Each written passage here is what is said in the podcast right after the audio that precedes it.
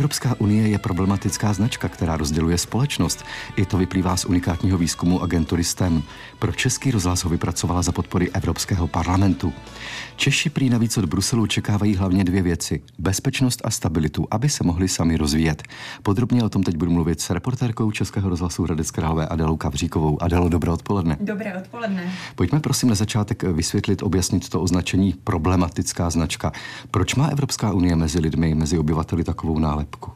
Pojmem Evropská unie si lidé často spojují politiku. Tak si to aspoň vysvětluje Martin Kratochvíl, sociolog agentury STEM, který se na výzkumu podílel. S Evropskou unii je víc spojeno to politikum. To znamená to, jak moc se Evropská unie vydává do budoucnosti, jaká nařízení nebo změny jsou s ní spojeny, jak je organizována, jestli mám pocit, že eh, Brusel je nějaké zlé centrum někde daleko.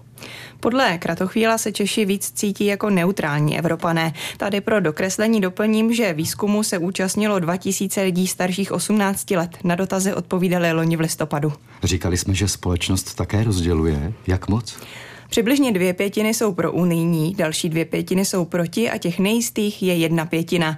Výzkum lidi rozdělil do šesti skupin. Euronadšenců, příznivců, vlažných příznivců, nejistých, odpůrců a skálních odpůrců. A my jsme zástupce každé z šesti skupin oslovili a jejich příběhy a postoje vám budeme postupně představovat. První dvě skupiny uslyšíte ve vysílání už zítra. Adelo, a kdo je typický euronadšenec? Obecně řečeno je to ten, kdo má dobrou zkušenost s Evropskou unii. Často jsou to vysokoškoláci nebo lidé alespoň s maturitou ekonomicky dobře zajištění, v průměru jsou mladší a častěji cestují. Naopak skalní odpůrci vnímají Evropskou unii jako někoho, kdo nás brzdí nebo nás může dokonce ohrozit. A tahle skupina tvoří podle výzkumu téměř 14% společnosti. Tolik Adela Kavříková k unikátnímu výzkumu agentury STEM a projektu Českého rozhlasu rozdělení Evropou.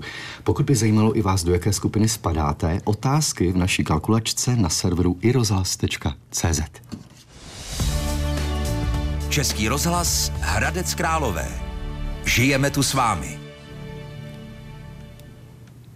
A nedá mi to, abych se Adeli Kavříkové ještě nezeptal, jak dlouho je ona v Havlíčkově ulici, Adelo.